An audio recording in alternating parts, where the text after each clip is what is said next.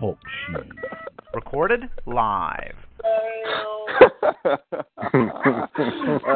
hey, how y'all doing? Producer from Bradley's Comics. Uh, welcome to podcast number 44 as we are slaloming down the hill towards 50 podcasts uh, for who they or for uh, at Brothers Comics. Uh, on the line tonight, we're going with the full uh, contributors booth, uh, although one of them is late, the white person. Uh, on the phone tonight, uh, we got Sandman is on the call. You know Sandman from Who Day Over 40 and from the Thursday comic book chat. Say what's up, Sandman. What is going on, y'all? Good to be here. All right. And uh, we also have Female Perspective on the call. Female Perspective, say what's up. Hola, what's up? All right. And then, go ahead, sorry. no, I stepped said- on your intro. Uh, and then also on the call, we have Big Hutch. Otherwise known as Mr. Mister. Yes, and and and the ten percenter as well. Uh, and then Brother Beavis, who you also know from the, the Who Day Over, or no, from the Thursday comic book chat, he will also Corner. be joining us later. Yes, from the corner, he will be joining us a little bit later. Again, the white guy, always late for stuff. So, um, as we get started, y'all, uh, anybody drinking tonight? This is a Sunday evening podcast where we're recording. Uh, our favorite football team won on Saturday and lost on Sunday, so we're kind of in between. Hutch, are you drinking? Uh, hashtag hell yeah. All right, what you drinking? I am drinking. Uh, well, I started off drinking Woodbridge Cabernet Sauvignon, and now I'm on the Grand Sauvignon. No, pronounce it correctly. I'm drinking. I'm drinking, damn it.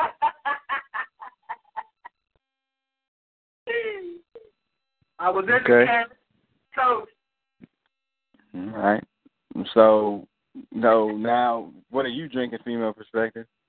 I am drinking Granite Coast, which is uh, a red blend, um, and quite tasty. All right. Sandman? I can't deal with y'all hardcore alcoholics, man. I I, I got me success. That's about it. One of us got to stay sober. Well, I'm Um, to and then, yeah, that's right. And I am drinking. uh I'm afraid to. I'm I'm ashamed to say what the actual beer is, so I will just call it beer. Uh, I'm ashamed because I'm drinking it. It's awful. Um, be so yeah, yeah, it's shameful. All right. No, it's. Uh, I'm drinking. I'm drinking a. I'm drinking a Bud Light Lime. That's awful. Oh, you're right. You should Mm. have mm. I know, man. Yeah, this is a step above Pabst. Uh, oh, Pabst. Oh, God. a lime step, natty ice, uh, natty light. right. Yeah, this is barely Light. above that. Yeah, all right.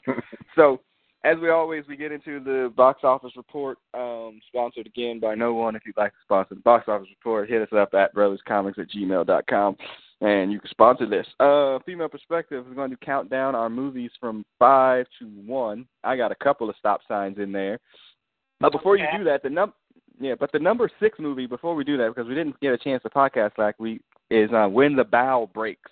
Um, it's an African American movie fronted by Morris Chestnut. Um, who else starred in that movie?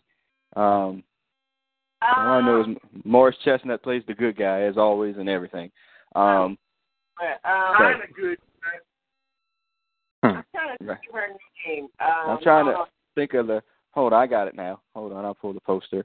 Um, it is Morris Chestnut and oh, shoot. Now where did it go? Oh, Oh, Regina Hall. Regina Hall.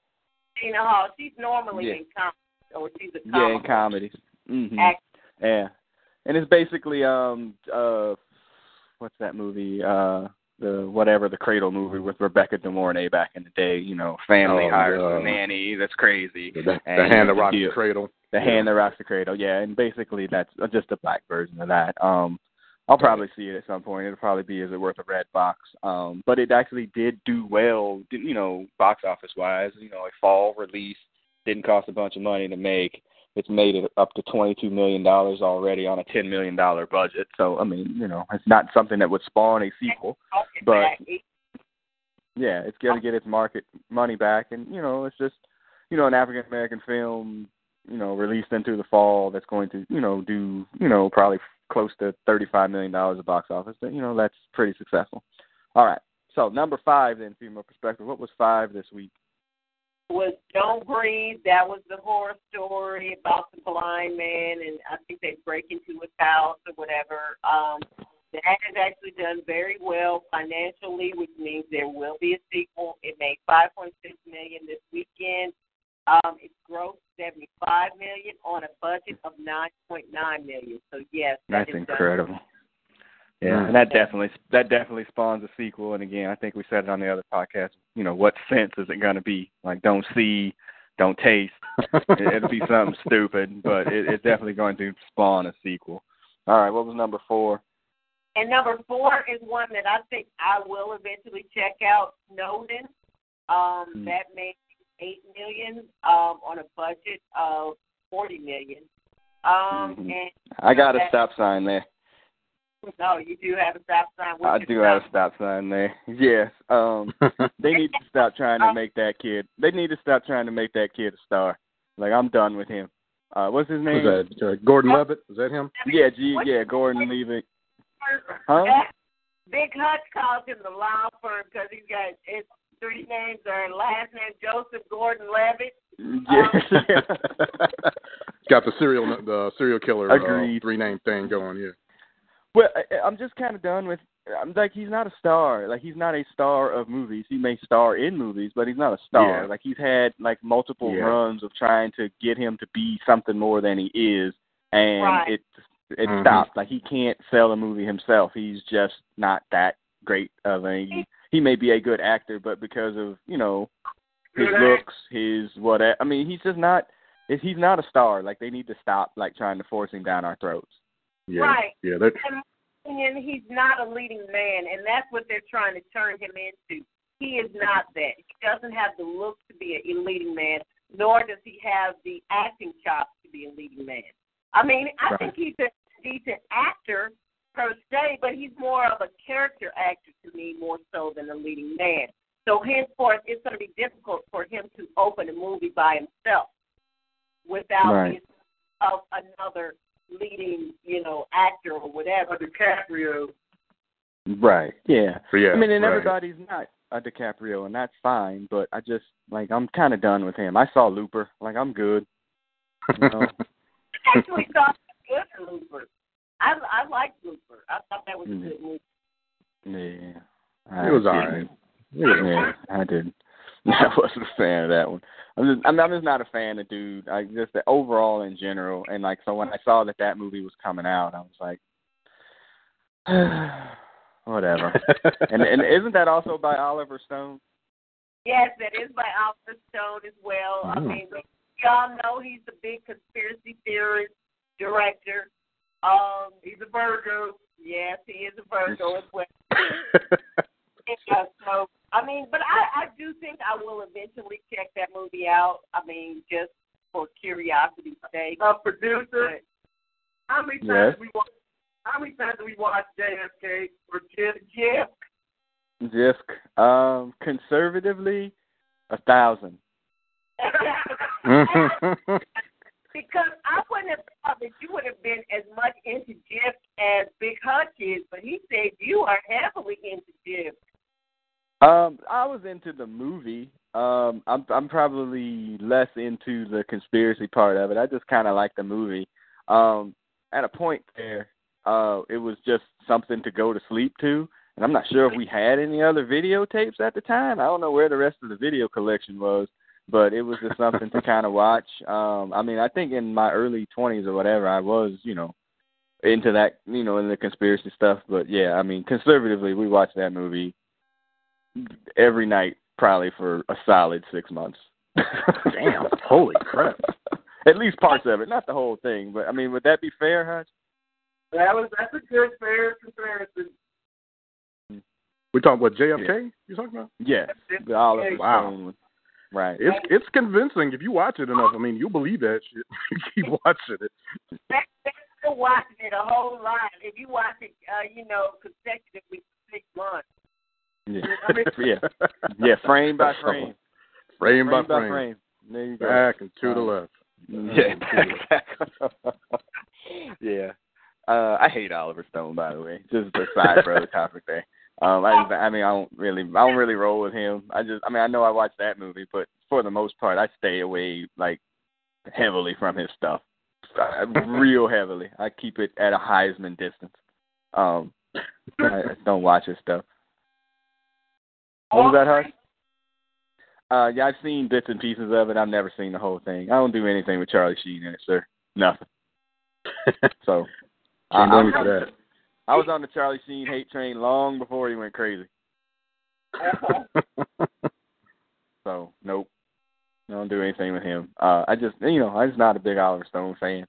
Uh, I think what turned me completely was what was that movie where Woody Har- Woody from Cheers and some other lady went crazy shooting up people? What was that called? oh, that's that's a oh yeah. Um, Natural, Natural Born Born Killers. Killers. Oh, Yes. we had R- RG um, Robert Downey Jr. is in that too. Yeah, yeah, yeah. I was done. Terrible movie. Terrible movie. Yeah, I was, that I agree. it for me. I was done. It was Woody Harrelson and Julia, Julie, whatever. Yeah, I'm done. All right, Yeah. sorry. Number three. Juliette Lewis. Juliette Lewis is also in that movie. She's Yeah. always I, I, well, uh, she does crazy very well. I like Juliette Lewis. I just don't like that movie. I think that movie is ridiculous. Oh my goodness! Oh, you need to be repeatedly slapped my goodness! You like Juliette Lewis, but you don't like Oliver Stone. Oh my goodness! Hold on a second.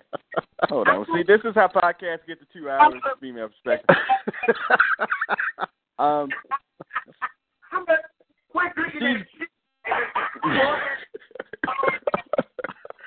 oh boy. yeah. So, uh, well, you know what? That's a podcast for another time. And we're gonna try to keep it on on on schedule. I won't have to defend myself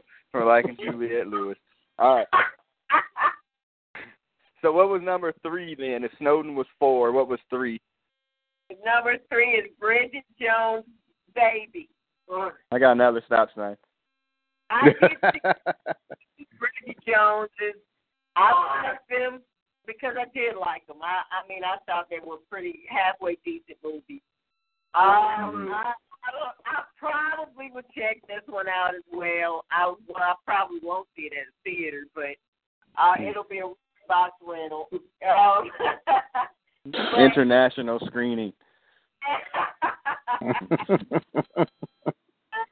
but yeah, I mean, I could see, you know, the whole Bridget Jones story has a following. There are people who are, you know, invested in her in her storyline. So henceforth, you know, yeah, I guess I can see why people went to see this. Um, Why don't- I saw the first one. I thought the first one was actually pretty entertaining. The second one is garbage. So I have no desire to see the third one at all. Um, so Hutch, have you seen? Which ones have you seen? I seen them. I seen the first one. I don't think I saw the second one. Okay. Uh, Sandman, which one did you see? I've seen any. the first one. Yeah, I've seen the 1st one. It was all right. I mean, what I don't understand is why don't they just get a real British woman to do the damn role instead of uh, what's her name? I guess she's all Right. right, but yeah, I don't know. Yeah. Whatever. But push, push, push that forward. Why don't they get a real fat person to do the role? yeah, no joke. Yeah, why they gotta hire somebody that's thin to get they get to eat everything they want, and so they can play this role and fake an accent. Why don't they get somebody that's already heavy set? I don't like that either. Taking roles from fat Americans, that's awful, man. Vote Trump. All right, Taking our jobs. Um, yeah. yeah. Well, we could Make say- 'em- we make could America, make America fat again. Yeah, she, For her, I- yeah. she's supposed to be overweight, an overweight British um uh I Spinster. guess, yeah, journalist. Journalist. Yeah. hmm Yeah. Right, and so I guess this movie's following. You know, she marries not Hugh Grant, the other dude, uh, and I, I mean I don't know. I think what's going to be missing from this is Hugh Grant. He added to the story a lot. I mean, his Right. wit and so forth, they definitely enhanced the story. So without him in the story, I'm I'm interested to see how that plays out. But I think he will be missed. I think the time off in between sequels or whatever, I don't know, was probably a solid ten years. Um didn't help because it didn't really make that much money. You would have thought it would have did better than eight million dollars. Um Hmm. because it has such a following. Uh but I mean I think since the last one was it's been a while. Um so yeah, so I'm Yeah. I'm good. I'm I'm good on that one. That's probably an that's probably is it worth a red box as well. Like I said, I've seen the first two. Um uh maybe an international viewing, but probably a, a worth a red box. All right. Number two then is what? Five million. His budget was thirty-five million, so it, it Yeah. It's struggling. yeah. It's struggling. Uh, it probably plays well overseas though, and that'll make its money. You know, the Brits will play and watch that crap, so it's fine. Uh, all right, what was number two? Blair Witch, and Mm. that made nine point six million on a budget of five million. So it's already made its budget back. Right. But is that a good thing, Hutch? Is that a good thing? Did we need another Blair Witch? No, Blair Witch. Uh, I I recently caught hell at work because I said that I actually wrote the first I, Blair Witch. I mean, I'll, I'll check head for it too. I like the first one. The first Mm. one, I mean, considering the time it came out, the marketing that they used to promote it was excellent. I mean, that was excellent, way before its time. And Mm. you know, and and that added to the whole overall story of the movie. Um, Mm. and that's why I really liked it and could appreciate it for what it was. But now this remake, no, there was no need to do a remake. Right. And basically, I got Right. ran because basically, this was it's about three fucking white kids talking about. Hey now. hey, it's Brother Beavis. Hey. Hello, hello, hola. You guys are talking about Blair Witch? Yeah, Yeah. Yeah. it's yeah, funny and it's in in a in a perfect timing that the white person comes in and talks about like a movie about a bunch of white people in the woods. But share your perspective since we have a white person on the phone. Um, I would have been on y'all- earlier, but I was actually out in the woods just now.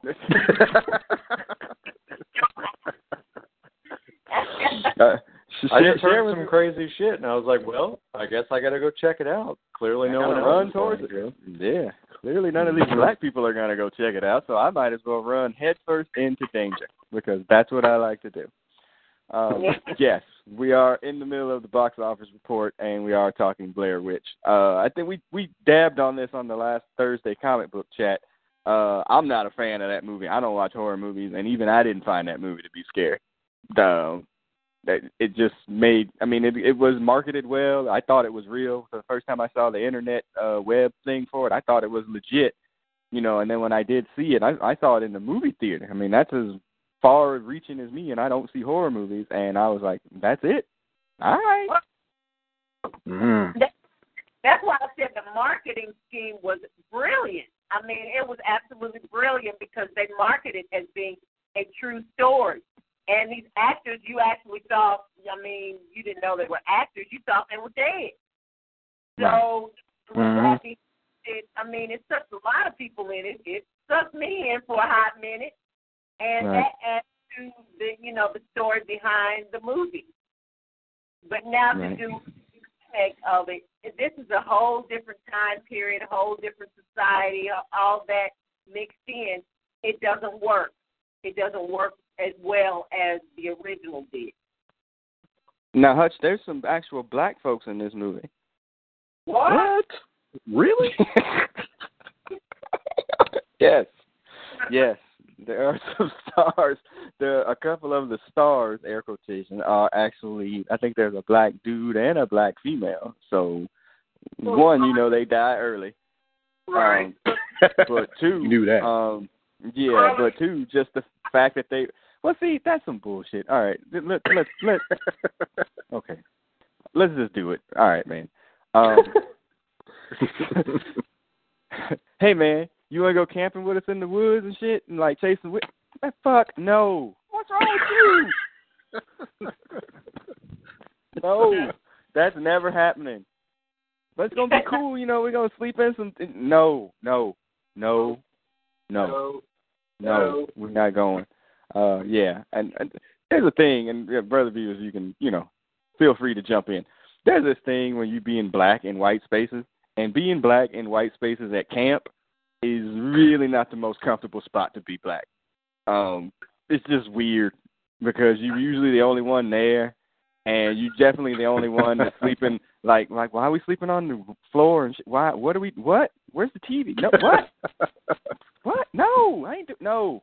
You want to go so out in the what, woods what's and, like, worse, like the haunted around? forest or the white fraternity party? What which of those two is Oh, more? ooh, that's a Mm. very good question.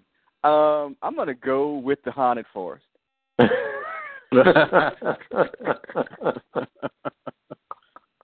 I'll take my chances in the woods. you might have a shot in the woods. You might have a shot there. Yeah. So, but anyway, that's it. All right, I'm done. Uh, and the number one movie in the world was Sully. All right. Yeah, that made twenty-two million off of a sixty million dollar budget, I got a note. Damn, sixty million. Yeah, I got a note. And Uh, it's, al- fuck. it's already grossed back its budget. It's it's made seventy million, so they've already made their budget back. Oh, Ah, okay. That's a got Tom a Hanks movie. Yeah. Yeah, I got a note. Fuck Clint Eastwood too. He's the director of this movie. I can't stand Clint Eastwood, man. I cannot. Hutch. I like Are you- Clint Eastwood.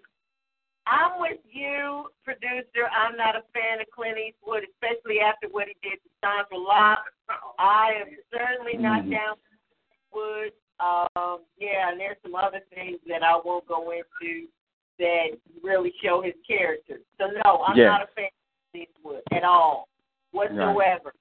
No, Period. no, I am either. Yeah, period. He can take his whack ass son with him too. Um, uh, brother Beavis, Clint Eastwood. No, I mean even before he became the director and before he started talking down to empty chairs and whatnot, like he was never he was nowhere near like my favorite action movie. Like his action movies like depended on this mystique and whatnot. I I don't know, whatever. Like I guess I could get with Escape from uh, Alcatraz and some of his stuff, but you know whatever. And that nigga been sixty since nineteen sixty two. Yeah. Like, You ain't I'm lying. really supposed to be scared of you with your freaking twenty two caliber gun? Man, come on, man, you a thousand years old. you a thousand years old. Man, no doubt. uh, Sandman, are you a big fan, uh, Clint Eastwood fan or a fan at all? I was back in the day, you know, yeah, like you know, Escape from Alcatraz, Dirty Harry. Back in the day, you know, he that's back when his his heyday when he was still a big star. You know, um, yeah, like but like Beavis said, like when he was talking to the empty chair and shit on the damn um, the the Republican thing. I was like, okay, it's time to get off the damn Yeah. bus. Yeah, the, Like I, I, I, I, yeah, yeah. go ahead. I felt bad for him. I really thought he had maybe, you know, Yeah, I thought he was had crazy. lost I his thought he mind. was just straight up yeah, I lost his damn had lost mind. his Yeah, mind. yeah, I was like, oh, that's sad. They letting him you know, direct movies? Yeah, that's terrible. Well, So- That's bad. What was that? Yeah, there's some other background information about him that's not too cool at all. And I mean, you guys probably don't know about it. I've read about it in the way that he uh behaved and manipulated with the women he's been involved with. Not cool whatsoever. So no, I have never been a fan of his. Yeah, And Will- I, You hear I about never that? have been. I never have been. Never will be. Um, I think my favorite movie is whatever one he was fighting with the monkey. What is that? BJ, no, not BJ and the Bear. Not BJ and the Bear. No, What's the one where any- he had a any which way- Every which way you can, any which way you. Yeah. whatever the hell. Man, that ought to tell you something. And I was Pretty. I was cheering for the monkey. I wasn't cheering for him. um, so that ought to tell, tell you something. Well, the Reagan thing was us, so right. Yeah, exactly. Well, and see, and, so you're gonna make me go there. And see, and that's one of the reasons I don't really f with him at all to begin with. Is he has a a, a view of America, air quotation. he has a view of America that doesn't really include me in it, or it, the version of me that is in it is definitely working for him. Um, and I'm not down with that at all. So, um, yeah, no, I can't really, I can't roll with that at all, and I definitely can't support it. And as much as I like Tom Cruise, I can't support this or Tom Tom Hanks. Tom Hanks, yeah. Definitely feels that you would be inferior to him. Correct. Mhm. Yeah, totally. I agree. He the only Mexican people he know are definitely mowing his lawn. Like like he was playing himself in that El Camino movie or whatever it was called. Like he was just being himself. Like he wasn't acting. Like all that hate was straight up like from the heart. Yeah, he was. What? He's like Morgan Freeman. Man, mm. Everybody, Man. everybody, black friends. And, yeah, and they always point it out. I have a couple of black friends. that's day one. That's day one.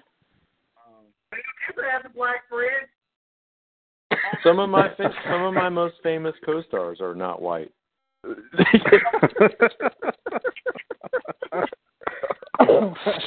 yeah, uh, I mean, Or, or Man. human. yeah, or you, man, man, man, fuck Morgan, man, fuck him too. Did we Man, just did we just segue into the STFU section? Yeah. Yeah, twenty minutes We- in. yeah, we might have. Uh, that's a long list too. Uh, so we might have to keep it moving. But yeah, I just I, I I never have been able to mess with him, and um, and I'm good with it. And the fact that he, uh, I, yeah. Anyway, all right. So so we'll uh transition out of uh box office reports and move straight into blurred notes. Uh, blurred notes. Uh, there's a whole bunch of them because we didn't podcast over the week here. And I have a few, and I might like kind of pick and choose them. I think I have close to eight of them. That's a lot of blurred notes. Um, so I will um, kind of pick and choose for each of you one that I You, think that you so might you have. don't have a you don't have an eight sided die available to you? No, I don't have an eight-sided die over here. Yeah, yeah. I'll leave that to y'all. Uh, that, that, that's big Hutch. I ain't even got one of them. That's big Hutch. Yeah, I'll leave that to y'all. Uh, where's my first note though? I can't even find it. All right, so let's see. Um, you know what? Let's get it out of the way early. Um, twenty years ago, uh, or so, uh, Tupac died. Uh, and actually, it is kind of timely because the trailer for his movie, I think it's called uh, All Eyes on Me. Uh, it's a, it has no real release date yet.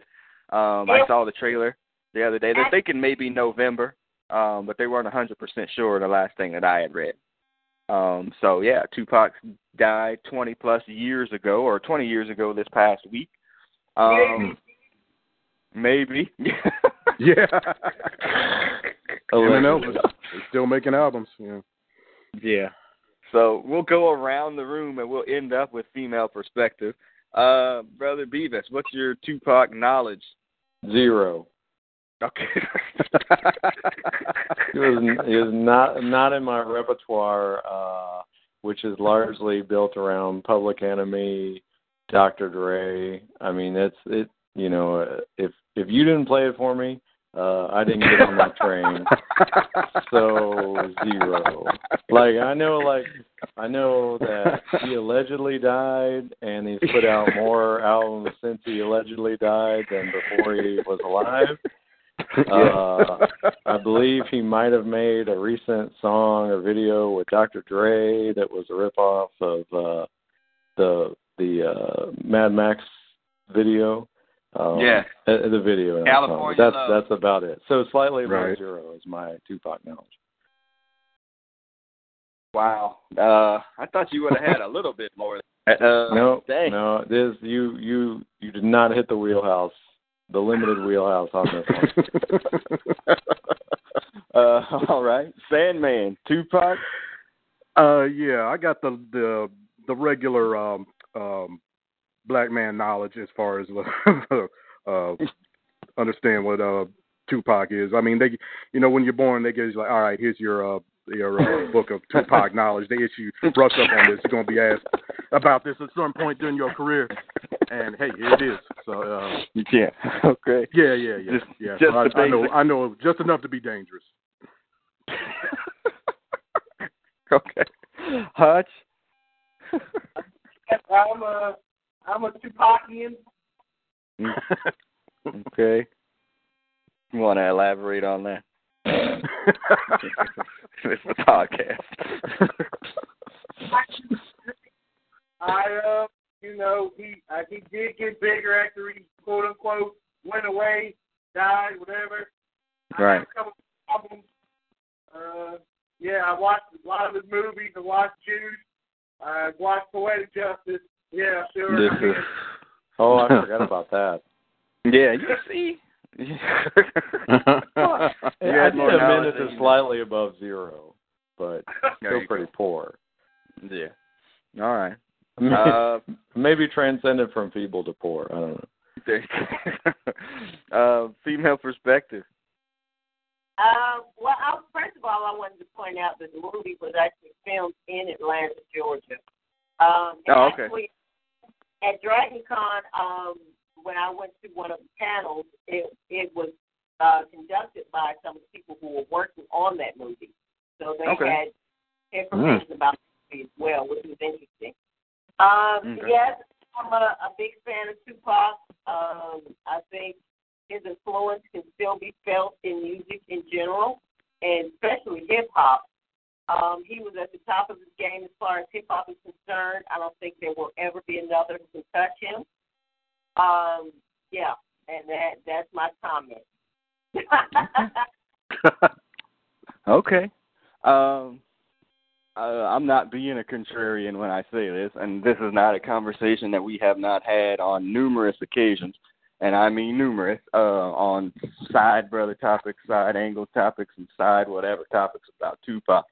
Um, I'll try to clean this up for I'll try to clean this up for uh the people that are around.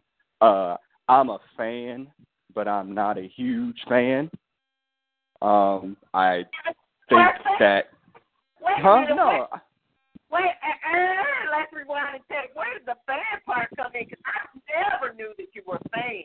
Oh no no no! What I've said to y'all and I've been very consistent with is that I think he is a very talented person, but people ride his dick too much.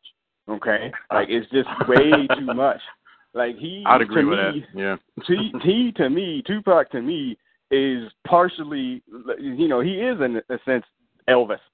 Than the fact that he is a uh like a kind of a media creation, and he created that partly before himself. Like he marketed himself as this thug, gangster, poetic, but sensitive, whatever person, and you know people ate that up. You know, I always go back to the Vibe interview. You know, when he got sent up for you know uh, rape or whatever, when he got sent up, you know, before, which really was the downward spiral to when he got out, to when he went to death row, to when he getting shot outside the studio, et cetera. That Vibe interview, he was like, "This is some bullshit." Essentially, you know, I'm, you know, I'm in here for this charge, but you know, we got to be out on some love, man. You know, we's all about love. You know, I can't be up in here. I mean, go back and read that Vibe interview from what '94.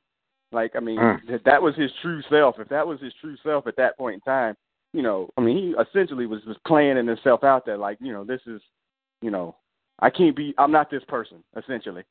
But then when he comes out, he goes essentially nuts to build up his character. And that's why that's one thing that I kind of really appreciate appreciate about him. He was a very complex individual. He had Mhm. several sides Mhm. that he showed the public, a side that he showed his family and friends. Um, yeah, so he was a very complex individual, and it wasn't always that you got what you saw. I mean, Right. it, there was a lot more to him than what was presented through the media and his movies and music and so forth.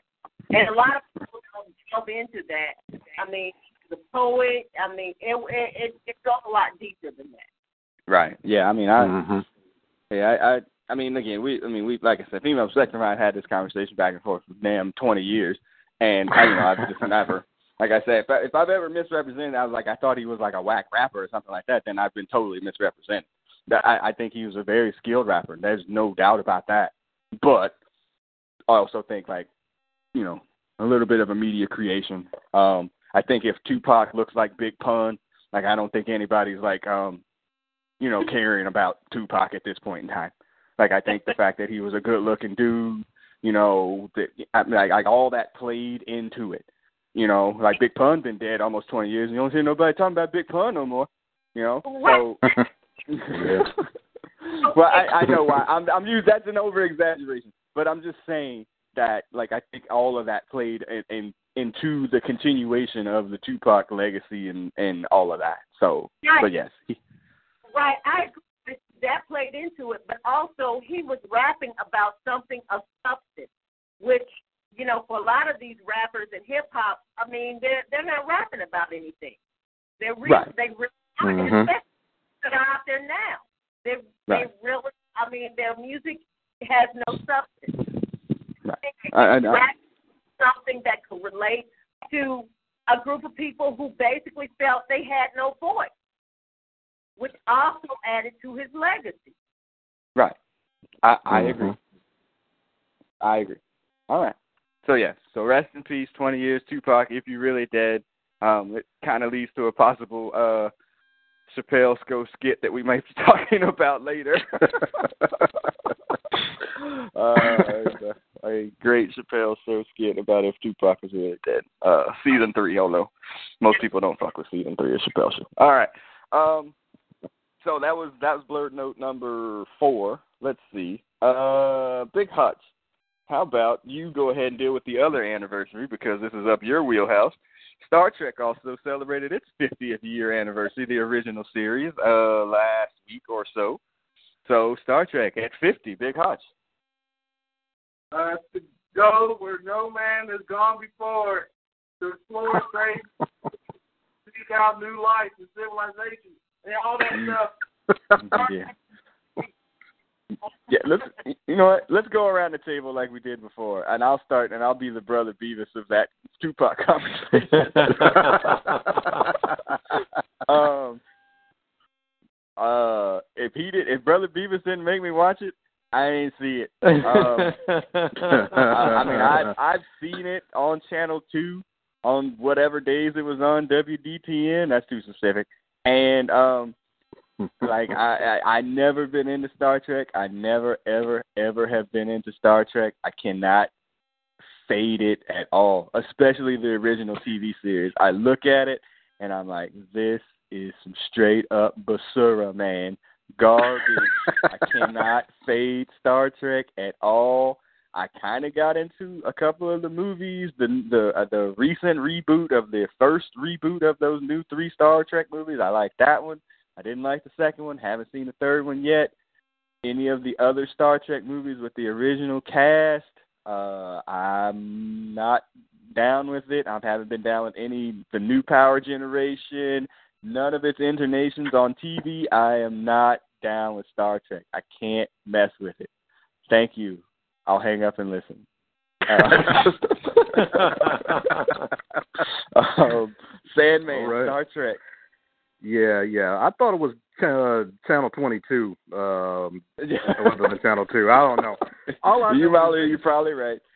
Yeah, yeah. All I know is they used to show that shit all the damn time when we was kids. This is back for for you youngins out there. This is back in the seventies, in the dark ages, when we just Google it. was on the damn TV. Google it. Whenever it was on the damn TV, we watched it. Guess what? Star Trek was on all the damn time. I watched it, and I grew up just get being used to watching it. And so, like when the movies and the TV shows all came out, I watched that shit too. So, and I guess you know I'm talking about it like it's terrible, but hey, I've been watching it for you know, how many years? Ever since I've been alive. So it's a Yeah. media cultural phenomenon. Uh, people like it. I do. What I do like about it, I say, is it offers uh, uh, some fiction of mankind that's actually hopeful. As you know, most of these damn uh, science fiction shows, movies are always bleak, and this is one of the few ones that actually show we kind of made it into the future, and black folks too. So that um that actually kind of resounded with me a little bit. So uh, that's been my experience with it. Yeah. The Jetsons weren't the weren't right is basically what we're saying, y'all. Like we do make it to the future. Yeah. Screw the Jetsons. All right. Uh female persp- oh no, Brother Beavis. Star Trek. I mean, the way you guys described it, like back in the day when there were there were three to five channels depending on how much aluminum foil you you strapped to your television. You couldn't help but watch Star Trek. so like you you can't have not seen Star Trek, and it was what it was. It was what we thought it was. I remember when the Next Generation came out. Like I wanted to watch it, and I like watched one the first few episodes, and I didn't get into it. And I watched it periodically or whatever. But I was, you know, there's so many people that loved it. Like when the, I think Voyager was next, and that shit was terrible. For one, Yeah, it had it like was. the Forced Diversity United Nations cast, and every episode was about putting some some particle beam through some sensor array to travel back in time and some bullshit like that. Uh, so I couldn't fuck with that. And then, you know, I've seen movies and whatnot. I think the nice thing is like it's accessible, like you know kind of the gist of it and the characters and you could sit down and get into it or whatever. But like I can't I can't imagine like sitting through enough of it to be like a, a Trekkie or a Trekker or whatever and like Mhm. knowing all the episode this and that and that and whatever. Galaxy Quest was great. Uh, there was Yeah, a I was gonna say that's it. my favorite Star Trek movie. is That's a good Um, movie. Yeah. But you know, it's it's solid for what it is, but I can't see being all about it. I guess that's my take. So what you're saying, nigga, is you don't speak Klingon? I do not. I cannot properly conjugate in Klingon. Duly noted. Female perspective. Uh, female perspective just took the teleporter and we'll be back later. So I think she's Beamed out. playing the role of Brother Beavis in this. Uh, nice. So go ahead, Hutch. Then you were continue your Star Trek soliloquy. Oh yes, my Star Trek uh, soliloquy. It goes from Star Trek the original series to uh, Deep Space Nine. Then- yeah, so yes, I did watch all this stuff. Uh, they, I love the Rapid Time, the first one. Uh, I'm not down with them. Uh, when when Spock died, I kind of I gave a little tear for that. Um, but same time, eh, not so much. Whatever. I, I watched all the movies, watched all the shit for the most part. I watched But the pictures, and I, yeah, I watched all of it. Okay, but you're a big fan though too. Like you, I mean, you are a Star Trek person. I remember on numerous occasions where you were wanting to, um, you know, purchase that, and you might have had done that, that the Star Trek chess game or whatever. Uh, Oh, hell no. in the back of Oh, the hell no. magazines. Like, did you purchase that eventually? Because I know you wanted to. I, I sure did want to buy that Star Trek, the the commemorative edition and the and the three tier chess set and all that stuff. I Right. did want to buy it. Um, there's this thing called Budget Cut.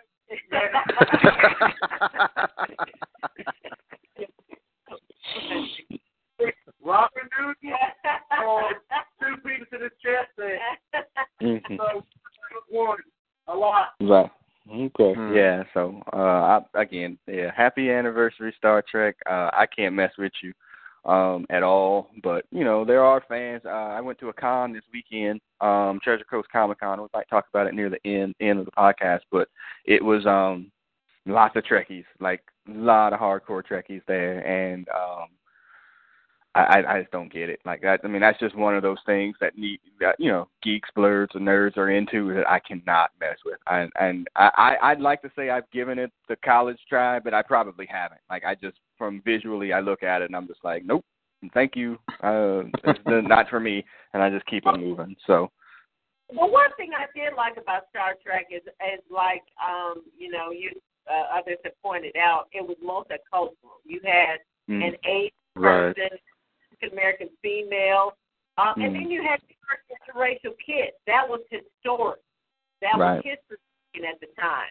So you know that that show was ahead of its time. You know for the time period that it came out.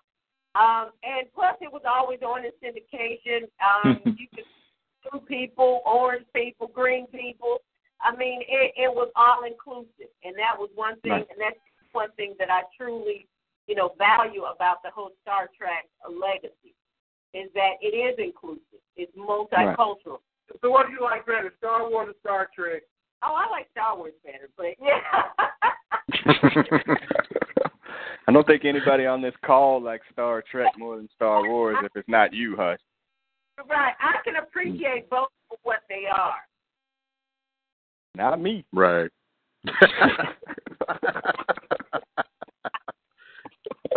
uh, yeah. All right. All right. So that goes. So all right, Star Trek. Good for you. You made it to fifty. Um. Woohoo. Good on you. Uh, Good on you. Yeah. Good for you. Yeah. All right. Uh, another blurred note. What's that? Female for a second. No, that was the big cut. What did you say? Dribble. Dribble. Dribble. Okay. Oh, tribbles. Oh. Yeah. That's what that means, but sure. Right. All right. Um, next note. Uh, this would be for everybody. Um, just for a laugh. This be for everybody. I just saw on Twitter somebody. I don't think they posted it to my my timeline, but somebody put on Twitter that Suicide Squad has actually passed Winter Soldier in international box office. Like it made more money internationally than inter, uh than uh, Winter Soldier. And Hmm. the person who posted that point was like, you know, well, you know, D- D- Suicide Squad made more money than Winter Soldier, so you know, implying that you know there's this big audience for Suicide Squad. Does anybody in their right mind think Suicide Squad is a better movie than Winter Soldier? Because I'm gonna Hell- drop you. I'm gonna hell drop no. you off this call if you say so. Anybody? And, you know that that's where you go back to whether the the box office is better than the the critical you know evaluation of it because it was critically banned. Oh, Right. banned. yeah. Panned. Um, yeah, so it didn't get great critical reviews, but it made a lot of money. So where does the balance come in? Right. I, I just don't. Well, it's always going to be about the money. Like, and I can get that part of it, and it made money. That's great for that movie, but it doesn't mean. Again, I Mhm. always go back to the Fast and the Furious. Man, those movies make a bunch of money too. It doesn't mean they're any good. It just means Mhm. people can turn their minds off and go see like a brainless popcorn flick. There's nothing wrong with that either. You know, but don't try to sell me that it's good too. Like, don't Yeah. don't come on my timeline talking that bullshit. But yeah. um, you know, that's fine. No, I don't think they. I don't think it was. On, it was on my timeline, but I don't think somebody posted it to my timeline. It just happened to show up in my scroll. But um, Right. I mean, it's fine. Like I said, you know, good for good for them. Good for Suicide Squad. But let's not let's not fool ourselves. I don't think that anybody's thinking that that's actually a good movie. Um, I mean, like if you go back No. to like some of the press up front was like, you know, Suicide Squad. All the pressure was to sort of redeem them from Batman, the disappointment of Batman versus Superman. They're not saying like now they're saying we recognize we all that it's all terrible and we're going to start over and we're going to fix everything. They're not saying we're looking to build on the success of Suicide Squad. I mean, that, that's not the narrative. I mean, there's been Mhm. plenty of terrible stuff over the years that's made money. New Mhm. Kids on the Block, they made a lot of money. yeah. Yeah. Yes. Transformers Whatever. makes a lot of money. yes. Yes. Yeah, Transformers makes a lot of money every single time, and those movies are terrible, and it makes a lot of money. So I don't, you know, it, yeah, money it shouldn't be the only determining factor. With that Yeah. being said, blurred note number six, Margot Robbie is set to star in and be the executive producer of the Harley Quinn solo movie that's going to come out in about two years. Uh, let's go around the room. Let's start with Big Hutch. Harley Quinn solo movie. If, if she's showing uh, breasts, I'm in. I kind of knew where you were going there. Uh, female perspective. Um, first of all, I thought Suicide Squad concentrated way too much on her character character to begin with. Her being able to carry, you know, carry off a, a movie in and of itself based on just that character alone is going to be a struggle, in my opinion. I mean, because I don't think the character is that intriguing to begin with. So yeah, I mean, yeah, they they're gonna hope that it makes a lot of money, and maybe it will. But I I won't be blind to see it. Does she have to get naked, Brother Beavis, to uh make it more interesting? Although making it R would cut off a so- a large uh portion of the masturbatory people that could go and see it. I think it would be even worse. I think that I mean her her part in Suicide Squad was one liners and it's not clear how many of those were actually recorded and dubbed in over the original movie.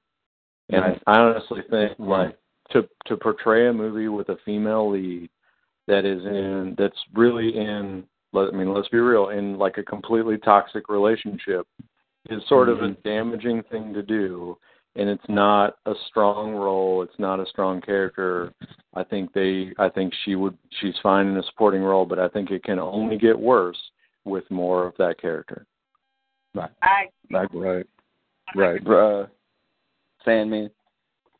Yeah, I, as far as the solo movie, I think they're barking up the wrong tree here. If you believe that um, the reports that she was actually upset that the uh, the booty shorts and the little shirt that they they gave her to wear that she wasn't Hmm. actually pleased about that, but they pretty much forced her to do it because they knew that's they had to get more people into the theaters to to see the movie because Hmm. I mean that character there's there's no depth to that character whatsoever. She's a um, she has no powers uh, outside of I Mhm. guess a bat or a gun, and uh, the one-liners. I mean that's all she is. She's a sidekick to the Joker. And Right. another thing that yeah they kind of misrepresented that relationship they had. The Joker don't give a damn about Harley Quinn mhm when he wants to. You know he you know he'll pay her a little mind, but you know when he's up to his next scheme or whatever, he, you know she's a bother to him, and I thought that was unhealthy. And you got kids wanting to be her and dress like her all the time. I, I don't really care for that. Yeah, I, I, I have to add to that because at Dragon Con we did see a lot of, you know, the Harley Quinn costumes and so forth. But um, also, I mean, what what have they done with the Joker? They built Suicide Squad up so much that you thought the Joker was going to be in it and be involved. And granted, his relationship with Harley Quinn is very dysfunctional and you know um, problematic. But they didn't delve into that and they basically cut his character down to five minutes of, of screen time. So now what are they doing Yeah. with his character? And then they're making her character to be as big as his character is. And and granted, I'm not that you know heavily into the history of the comic book, but I do know that the Joker is much bigger than Harley Quinn. So yeah, what, what are they doing with the Joker character? You know, I think it was I'm- more of a yeah. I think ahead. it was more of a Trojan horse to get people into the theater because it's the Right. Joker. It's another version of the Joker, and I mean he's pretty much the number one Batman villain. And by the way, they um, uh, dropped Batman in a couple times too. You know, so they dropped those characters in there just I think to get the uh, people into the theater, which is I think why you got so many people that actually went to see it because I and saw it. It ain't it's not very good at all, uh, in my opinion. And so uh, let's see them do it again without you know all these crossovers and see what just these C-list villains in it, and uh, if they actually have any success. I highly doubt they will. Yeah, and it made too much money to not spawn a sequel at this point.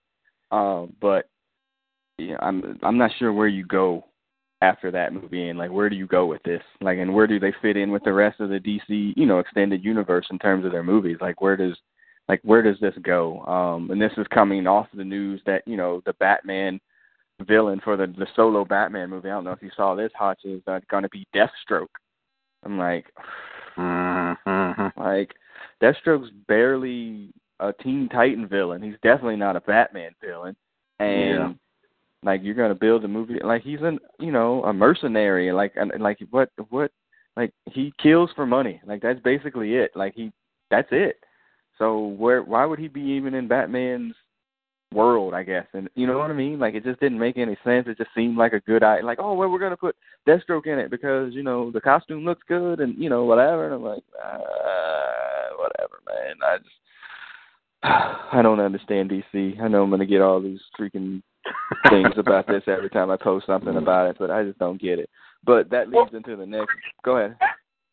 Open door, here come the DC. Uh, Yeah. DC Well, you know what? though? Express. No, no, no, no, no, no. That's not true because I'm gonna I'm gonna praise them here in a second, and this is you know this is an all call for uh, most of the people on this call. There was an article that was posted on CBR, that's comic book resource, um, this week that um, DC's having its highest comic book numbers like for sales in like 20 years. You know, this post this rebirth of DC. And if you didn't, we we got a we reviewed a few of the number ones uh, on a podcast. You can go back and look at it on the Thursday Comic Corner. That they're having this like resurgence, and and Marvel's books are down. um, you know, over the last, you know, trending over the last, you know, kind of quarter sales period. And, you know, I was thinking, and I have an article like ready for the queue for the website at brotherscomics.com, and it's, um, like I think it's because like I the, DC knows exactly what, or at least now they know what they want to do with their comic book properties. Even though I think their movies are a mess, I think they have a firm idea. Like after 52, like you know what, we took our characters in the directions that people weren't comfortable with, trying to get new readers, and that didn't help. And so they've kind of brought it back with Rebirth, whereas in the versions of characters that people are familiar with, and it worked for them where I think Marvel is completely on the other side of this, where they have a whole bunch of characters where people aren't familiar with, and it's not working for them. And I think that's why their numbers are suffering. Which is Uh, all the more mystifying because the prominence of their their flagship characters in the mainstream because of the cinematic universe. It makes absolutely Right. no sense. None. Right. None. Because I was thinking, like, okay, so 52 didn't work out. They had all these weird versions of the heroes. Like, all right, well, let's put them back in like a continuity that everybody's familiar with. All right, fine. Now, our movies, they're all kinds of goofiness, and we're not sure what continuity we're using. Marvel, okay, like, we're going to use these for the characters for the movies. That's great. But in the comic books, we're going to have, like, wildly different versions of anything that's on the screen. Completely. And Plessy versus Ferguson. Okay? You know, they got all their freaking um heroes that are uh, you know, either women or black or Hispanic. Like they just got all these different versions of heroes and it's not really like gelling and vibing together. And um I think that's part of the reason why the books are suffering a little bit. Hutch? Um, you are correct, sir. Right. Thank you. Mhm. you want to expand on that? I, I guess I guess no. yeah. I mean, as you know, my feelings. I mean, I'm a DC guy. I like DC. Uh, I mean, actually, starting this podcast, I done bought about say about 30 DC books, as opposed to about 10 Marvel books because I already had them. Um, so yeah, I've helped DC get their numbers up. I like DC, Man. I love Flash. Uh, their movies kind of suck though, but I do watch the CW shows. Right. Okay. Mhm. Um, yeah. Um, I, it just. I. I mean, I don't get. I, I. I mean, I totally get why their numbers are up. I totally get it. And Marvel's like floundering a little bit, and they're going to double down on that. And I think it's partly because they don't have the rights for some of their characters. You know, Fantastic Four are split up completely, and pretty much Mhm. sure that the X Men are about to get the same thing um, after this X Men versus Inhumans crossover here in October. I think the X Men are going to get split up too, and they're going to, you know, kind of cancel a good portion of those books as well. And now you won't be able to find them either. It's just like it's not a it's it's not a good look. Is basically what I'm saying for Marvel. It's not a good look for their comics, and I don't I don't think I don't think they fully know what they're doing in terms of the damage that they're doing to their product. So With Oh. Marvel, with Marvel, I feel like the Disney involvement is is kind of hurting their, you know, the brand because hmm Disney watered down, uh, will water down everything to a Disney equivalent. And if X-Men and uh, Fantastic Four, they're going to do the exact same thing with them. Yeah, but I I think that I don't think that Disney has much hand in their comic book world as much as they have in the movie world. What do you think? And the Brother and the Neil? and the animated world. I mean, that's the thing that I think has really hurt is they've they've had some great products that they've really they've had some great animated products in terms of like the Avengers shows that they completely redid and made Avengers Assemble to make it align with the cinematic universe. Right. And and the Ultimate Spider-Man, you know, is is what it is. I don't know what that's actually synced to. Uh, I don't It's know a what it's dribble. That's But- terrible. It's dribble. you know i it's hard to say because it, I, I get it seems to me like you know if it's if it's the issue is that Disney can exert pressure on the movies and the the the cartoons and whatever you know or whatever TV they're not they're not affecting Netflix at all that's that's uh, the other strength of of Marvel right now but you know apparently it, that's not. It doesn't seem like that's going over to the the comic book universe, and so it's like they're trying to meet different kind of objectives now with the comic books versus the movies. So I think it's just I don't know maybe it's not enough Disney influence that they're not spanning the whole product line or what, but yeah, it's they they they might have to go through a couple iterations to get everything moving in in a useful direction. Yeah, they're serving two masters, or they're attempting to serve two masters, and that never works. And um, but but I agree with your point about like how they're. I mean, it's uh, to, to me it's great to introduce you know diverse characters and whatever, but at the expense of the flagship, it's like you're hurting yourself. You know, and you could create interesting characters under the Iron Man banner, under the Avengers banner, under whatever banner, without having to destroy all those characters. You know, and I almost feel like they should just like let time pass. You know, just turn off the continuity engine, let time pass, and if they want to have the established heroes be like older in the universe and focus on the next generation, to me that would be more successful than having them just kind of sweep everybody out and replace them with stand-ins. Because I Right. think it undermines the characters they're trying to establish. right, and Right. if you're going to have Falcon be Captain America and be black, you can't bring Steve Rogers back into Right. continuity and Right. have him Mhm. be Captain America too.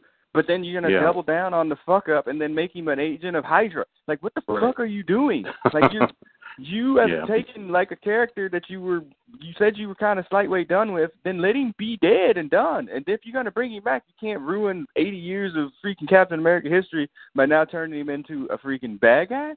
It's just it just I tell you, uh, Marvel Right. And, comics and have all and have event driven stuff like that to draw attention, but not one word about Falcon Captain America. You know what Yeah. what is the big Right. Falcon what is the mainstream Falcon Captain America story that's gonna make me go buy this buy the book? Right. Yeah, exactly. Mhm. So, all right. Yeah, so yeah, sorry, Marvel, y'all are messing up. Man, Marvel is fucking up. all right, so all right, real quick, and we just crossed about an hour and seven minutes. I wanted to get into this thing before we get to um uh the STFUs. Um there was an article in the New York Times this week. Uh, I I didn't post it to Facebook because I thought it was pure clickbait and I didn't want to give them any uh any more extra press, but it was all over because it was a clickbait article. Basically, uh, a writer for the New York Times uh, essentially wrote an article saying like when the new fa- fall TV, uh, and I wrote an article about it for the po- uh, for the website. Um, that it's like fall TV is going to be hard for white men to find themselves. That basically was what it was because um, basically it was like playing the new shows that are on there. It's like you know the white man trying to find his place in this new world. Um, air quotations.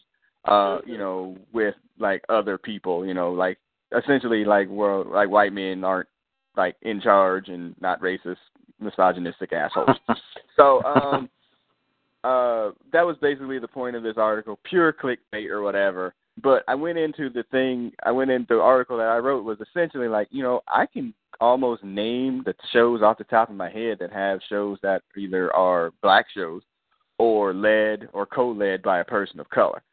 And so that's the article that I did. It was like I put those shows out there. There, not scientific calculation wise, there are 18% of shows that are either led or co-led by a person of color.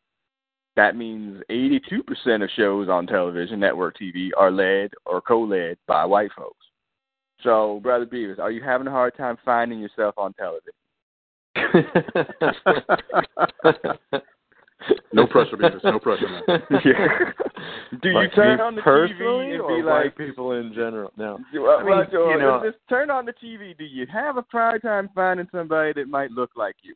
Yeah, I, I think it's I think it's a distinction between can't help but turn on the TV and find a show dominated by a white cast versus like occasionally turn on the TV and find a show that's not. You know, yeah, I think that's obviously ridiculous. I think that you know you'd like to think that you're. You, I appreciate stories, and I don't really care about the cast. Like you know, just just as an example, like Agent Carter, I thought was a great show with a female lead because it was a good story and it was fun to watch.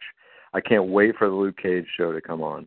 You know, I I just want to see good, entertaining stuff, and I honestly don't care who it is. Um, if I feel the need to like white up I feel pretty confident I could I could find something on TV with white people. Uh, you feel confident in your ability. Yeah. Uh, female perspective. Um, yeah, I think it's kind of ridiculous that they that they feel as if they can't find themselves on on you know on the shows that are being presented now. Because I mean, there there's still a majority of the shows are about you know Caucasian people. So it should be Eighty-two percent. Go. It should not be that difficult. It's fresh off, fresh off the boat. Yeah, well, Fresh Off the Boat was one of the shows that I had on there. I mean, I could almost list them off the top of my head because I wrote the article, and there really aren't that many to begin with. You know, and it, it take out the Shonda Rhimes shows, and it's a lot worse. Okay, you know, I mean, you take out what's on, what's on ABC with you know how to get away with murder and uh Scandal and Blackish. Uh, I mean, you- it's it's thin, it's slim pickings on all those other shows. I mean, there's some of those show, uh, networks that only have like maybe one show, and that's a co-lead. You know, like if you take out, Mhm. um, you know, if LL Cool J wasn't on that NCIS, I mean, CBS would be struggling. You know, and right. I mean, and that's a co-lead. hey, CCH Pounder. It is CCH Pounder. Oh, what's she co-leading?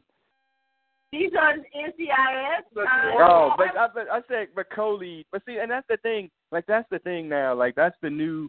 That's the new get around the diversity issue thing is to make shows these ensemble pieces. You know, and then they'll have the show led by somebody, but you know, the ensemble piece will always include like a black or brown or gay person in it. But they all they do is fill out whatever stereotype that they're supposed to fill out there. Sassy black lady and flamboyant gay guy. Uh, you know, you know what I mean? Like it's just they're just there to fill out that that quota.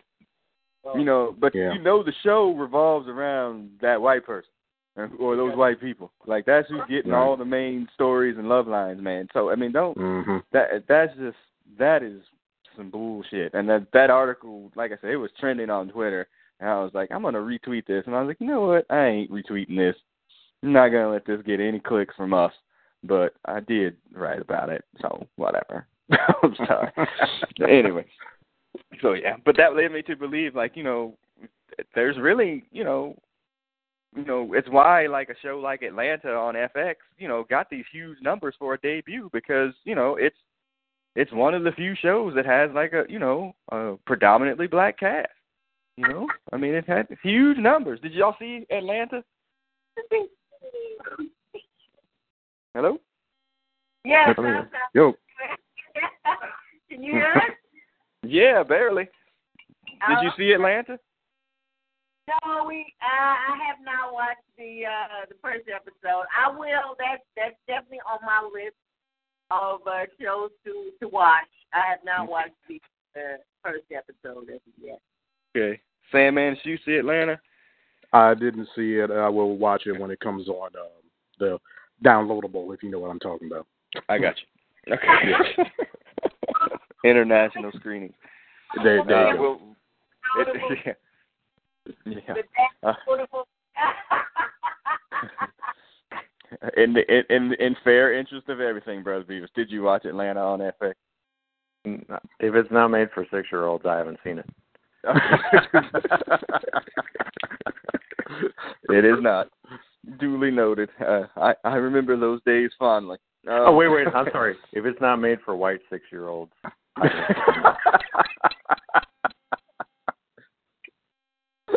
Duly noted too. Um, all right. So that's that. We'll get to the last part here. Um, uh, uh, we we call it the STFUs. Um, I've, I've kind of it's it kind of evolved from STFUs to when we get really angry to to the Eat a Bag of Dick Award, um, uh, or the Sit All the Sit All the Way Down Awards. Um, so you can kind of go with whatever you choose. I know Female Perspective had one in our pre-production meeting, and it's a good one. I don't know if she still got the fire in her belly for it, but go ahead and give yours. I don't know whichever one you want to do. Bag of dicks, sit down, down, shut the fuck up, whatever you got. I'm gonna go with the NCSU. Um, the Paterno, them, you know, uh, at I think it was at a Penn State game or His 50th whatever, anniversary. 50th anniversary that they Yeah, to expunge him. I'm like, what the heck? This is a guy who covered up for a child molester who was basically an accomplice, and you're going to salute this man? Are you kidding me? And you mm-hmm. to respect this school? Have you Ser- fucking lost? serial serial child molester. Yeah. Yeah, it was more than one. Yes, twenty some odd years of child molesting, and now on top of that, molesting children of, you know, for his Jerry Sandusky Foundation, like kids from poor backgrounds, like you know, like really picking on kind of the lowest, you know, hanging fruit, picking kids Right. that are already messed up, and Right. you know, taking advantage of them. I mean, it's it's doubly worse. So yes, so yeah, uh, And on campus.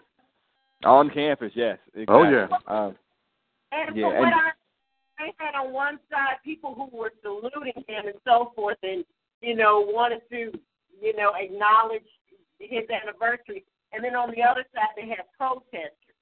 I'm like, why would you even think that this was a good idea? Who on earth thought this was a good idea? I mean, his name is still on the library over there, and I've said this to Hutch a thousand times too.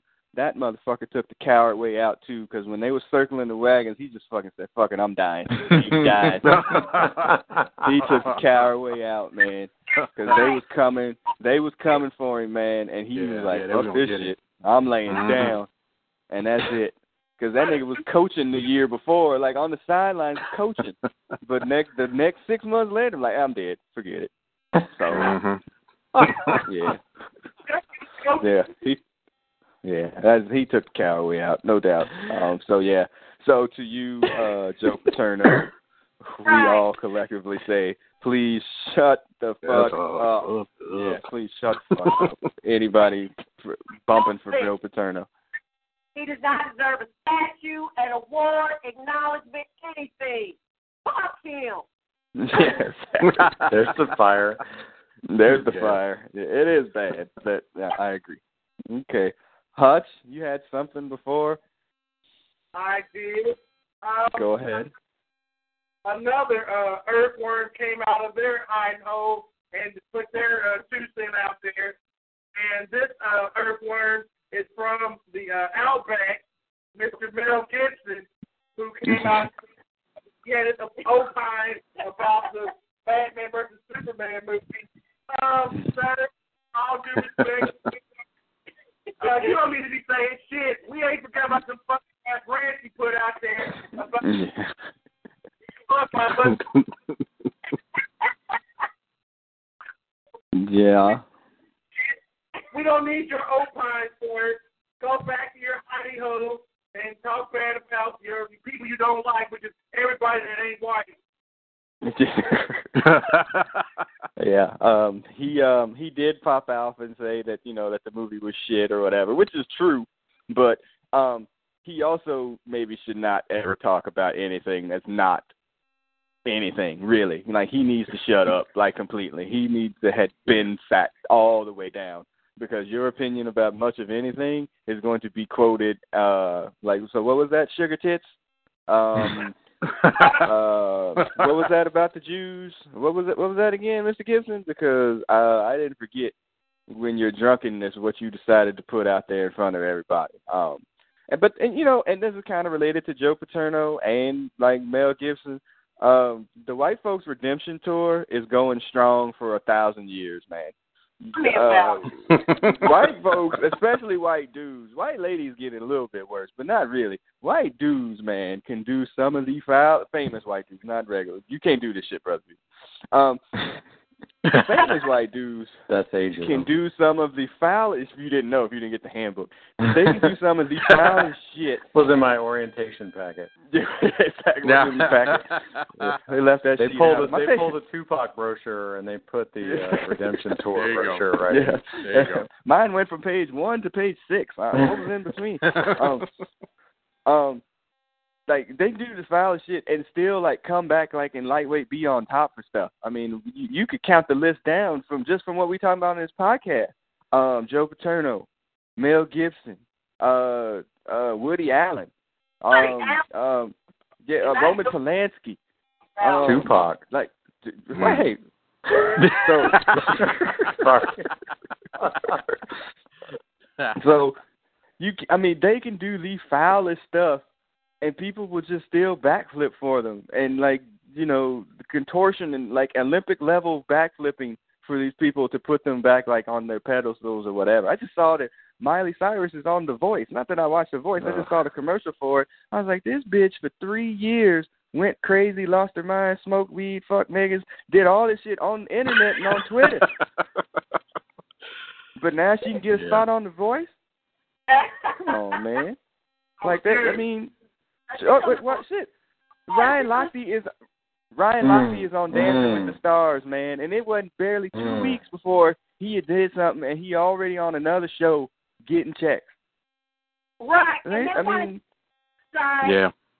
um, O'Connor, yeah, because she wouldn't put her hand over her heart uh, for the um, national national anthem. anthem, right? Yeah.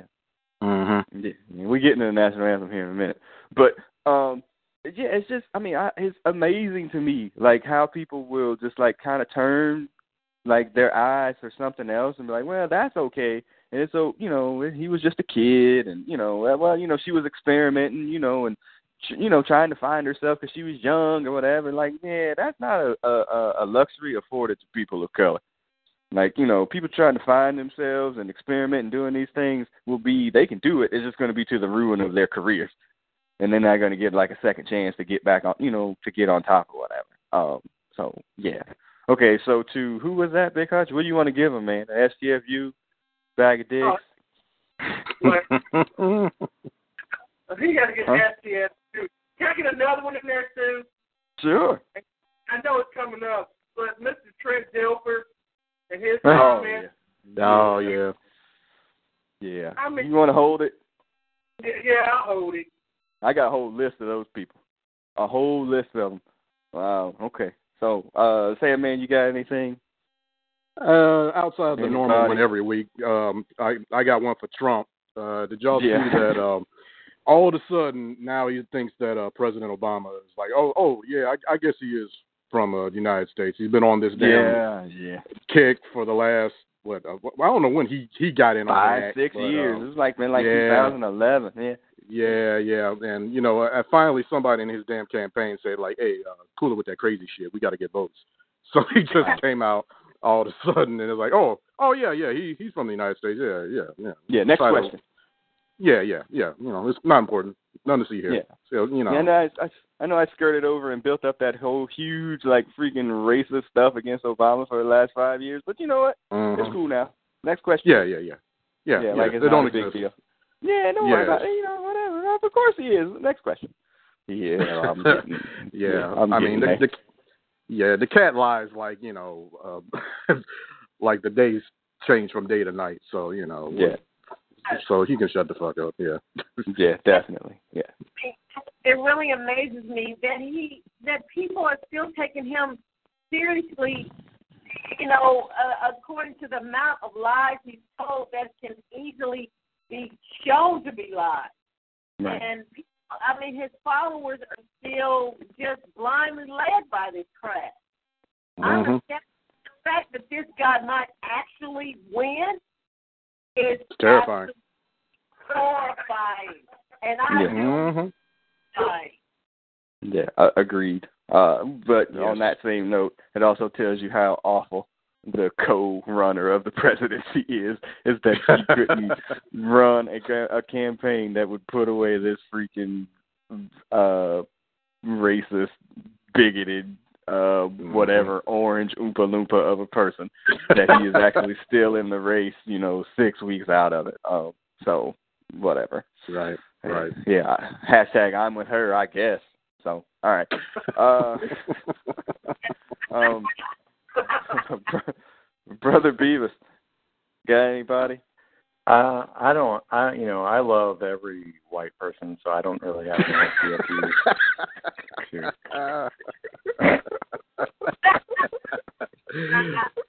we understand, Beavis. You got to live in the world, man. We understand. yeah, you got to live in that world, man. You do. You got to go back, man. you got to go. You, you got to go back to the bank with that. I walk into work every Monday, and everyone looks at me. Mm-hmm. Mm-hmm. We heard you. We heard your ass. Uncle Tom, reverse, whatever it is they call you. Yeah. Like that wasn't me. You can't prove that. Yeah. yeah.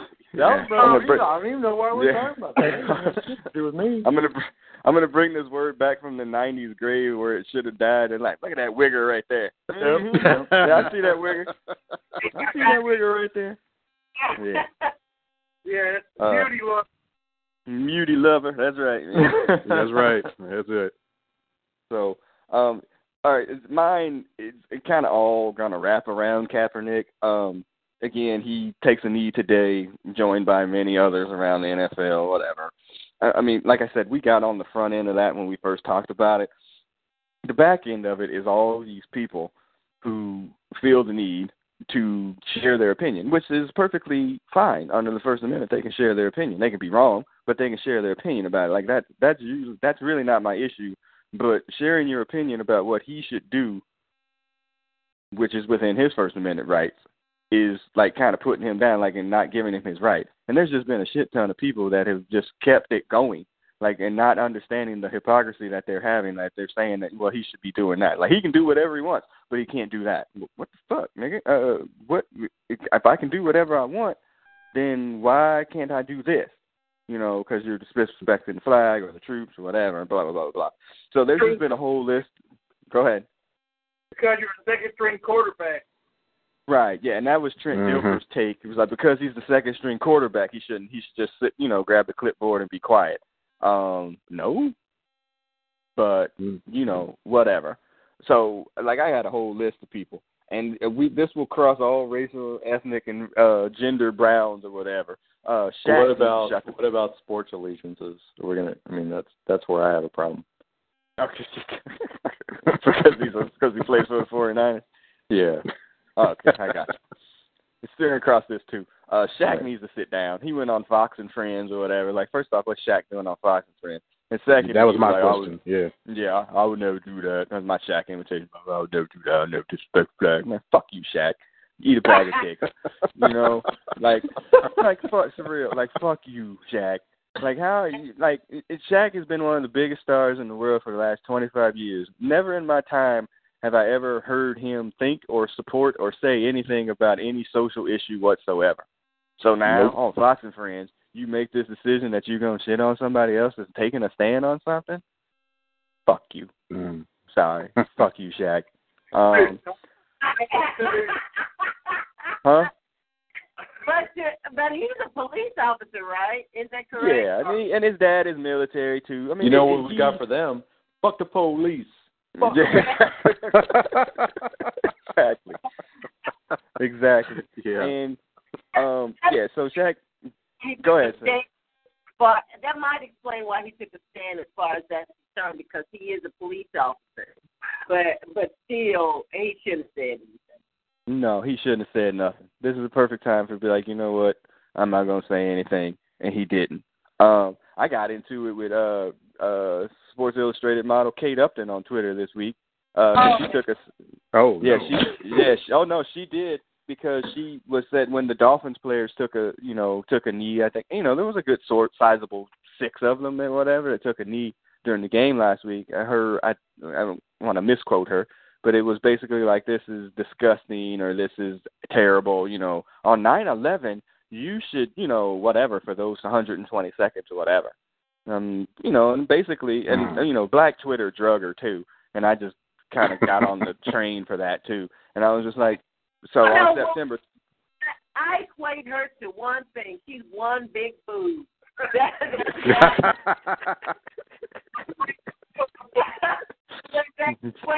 One big boob. Yeah, exactly, pretty much. Well, basically, I went at her on Twitter on September the 12th. I was like, well, since they couldn't do it on September 11th because that was deplorable, it's September 12th, so I'm waiting for you to, you know, speak out on some of these social issues since it was not a good idea to do it on September 11th. Since that's like, you know, a big deal. And the people just kept going at her, it's like, well, we're still waiting on you, September the 12th. You know, you got anything to say mm-hmm. now? She didn't, obviously.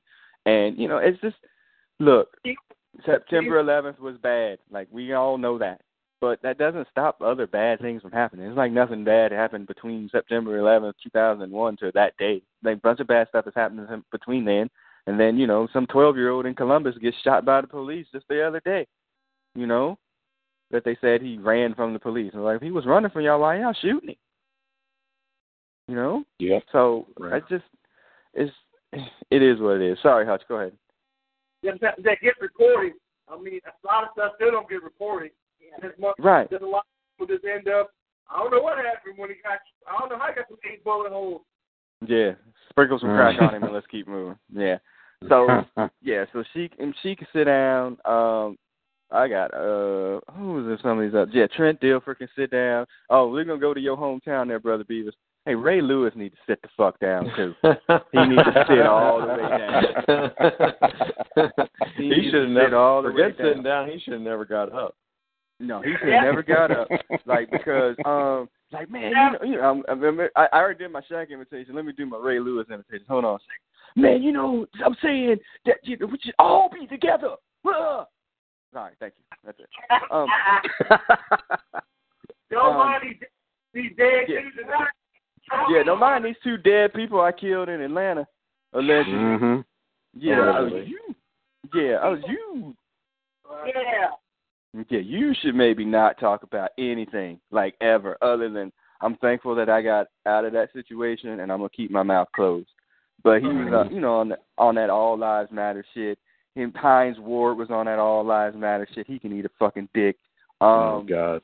uh, No, I would like to else, rescind my. I don't have a comment, and I would just in in the future just always give Hines Ward, shut the fuck up, eat a dick, sit all the way down. yeah, there you go. Yeah, he, uh, forever and in, in Yeah. perpetuity. Um, Next time I get a turn, it's this Hines Ward, all those things. okay. uh, and and Ben Roethlisberger was on that shit too. He's like, oh well, there's better ways to do things. I'm like, mm. yeah, like pin him on the bed. Pay your private security to tell them to shut the Yeah. fuck up. Yeah, exactly. Did you say Roethlisberger? Yeah, yeah, yeah. He was on that like, oh, he shouldn't be doing that shit too. Like, you shouldn't be oh, raping people, nigga. No, what? Yes, You're kidding me. yes, I'm not. Oh my god. I'm not. So I'm thinking to myself, like, some of these people, yeah, he stand up for the flag, but he also do some wild stuff, and y'all are okay with that, right? Y'all are okay with that, but y'all are okay with him taking a knee. And it's like, I mean, uh, honestly, the fact that he was sitting the first time and then he modified it to taking a knee, that's different to me. And it's not like he's standing and turning his back like on the flag while they're doing this. Like, I mean, people Right. have he- idea. At least, that- like he tried to be responsive to the criticism. At least, I Right. guess. Um, Yeah. I. It, it's been so co it's been so co-opted at this point. Like I don't even know what people are standing, sitting, or kneeling for. Right. Well, and that was Hmm. the thing that I was trying to explain to somebody on Twitter. And It was like, oh, well, you know, this is a good thing because it's starting conversation. I'm like, no, it's not. The only people are not. talking about is if he's standing or sitting for the flag. Right. I'm not talking What's about the he- issues yeah. that he's standing and sitting What's for. it, what's Like, anybody trying to accomplish? Right. They're t- trying to Right. make themselves right because they have And to the Seahawks the made it about the Seahawks made it about teammates. Right. The fuck, we Right. knew you were on a team. You all had the same jersey on. You didn't kneel, hold hands. I figured that shit out. Yeah. It's just it's it's it brings out the absolute worst in people that have no idea what other people are going through. It brings out the worst. It brings out the well, he shouldn't have run from the police or he shouldn't have been playing outside at night. What? Wait, what? Like it brings out all of these ridiculous things for the backflipping to make white right. It just it it just does, and it drives me nuts. It just drives me nuts. I put I changed our Facebook profile picture. If you saw it, it's like a guy on the back of a truck. Kaepernick's kneeling, and it's a guy on the back of a truck with a bunch of Confederate flags on. And he's yelling at him Mm. like, "You're disgracing our flag!" Like, mm Yeah. That, that's Yeah. apparently not our Yeah. flag. yeah, apparently not because Exactly. You know, Remember when you guys disgraced the flag? Yeah, remember when y'all are flying that traitorous rebel flag that you know fought against this Mhm. country? But whatever. So yeah, so all of those people that's dissing Kaepernick, and again, it's not like I, I, I hate the 49ers. Y'all all know this. If y'all ever listen to a Who Day Over 40 podcast, I hate the 49ers. I ain't never cheering for the 49ers for nothing, man. But the, the, the, the people that are running him for doing what he's doing, y'all And Hines shut Ward. the fuck up. And Hines Ward, yeah, all need to please shut the fuck up. All right, thank you. well, we got through it in about an hour and a half female perspective. I said that would be about right. So we left the five man booth. We got everybody in and got all the Five person. So five person booth. Yes, I'm sorry. We have offended female perspective. So um, we're going to wrap up podcast 44. Um, I did attend the con this weekend. I'll write about it on the website. You'll see it this week at brotherscomics.com. It's Treasure Coast Comic Con. It's very small. Uh, not a whole lot to write about, but we'll be able to get that up. Um, we also have it's almost it's pretty late. Probably won't get in the Thursday comic chat tonight, uh, but we'll all probably have the uh, the X Men continued on the Thursday comic chat uh, with Days of Future Past, as we'll talk about those issues this coming week. And um, that's about it. I don't I don't think I have anything else. Anything I missed, Big Hutch? Uh, I think you covered, covered everything. I got everything covered. Okay, good. So you can find this podcast on iTunes and SoundCloud. Um, eventually, I'll get us a Stitcher. I just don't know how to do it. We need a young person. If you're under 20 years old, let us know. Sorry, if you heard that through my phone. You heard that through my phone? That's somebody else's phone too. That's my phone is that? Yeah, you're because we're in the same state. That's an Amber Alert. I just got It's it. an Amber Alert, yeah. Yeah, I thought my phone was about to blow the hell up like them damn Samsung. I was like, why's my phone? I thought somebody was calling me. I'm like, wait a minute. Yeah. Should be calling at this time. I'm like, why's my phone buzzing? Oh, it's an Amber Alert. Sorry. Anyway, so yeah, you can find us on SoundCloud, uh, iTunes. Again, we'll try to get a Stitcher at some point in time, whatever that is.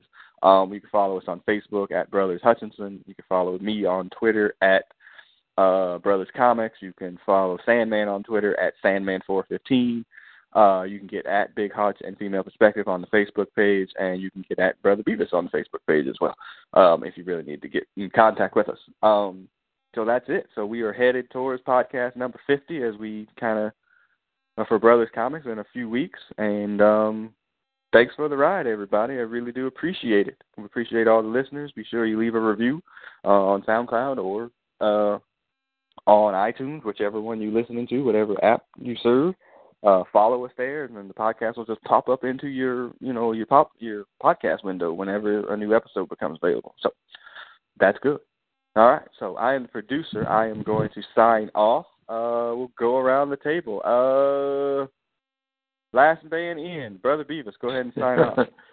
All right, I'm out. See you. All right, Sandman. All right, Sandman signing off. See y'all next time. All right, to the founders, female perspective. Adios from the female perspective. Big hugs. My country is a big. That's awful. Um, and uh, that's just awful. All right, and I'm the producer. I'm signing off, y'all. We'll see you next week. Peace. Peace. Peace.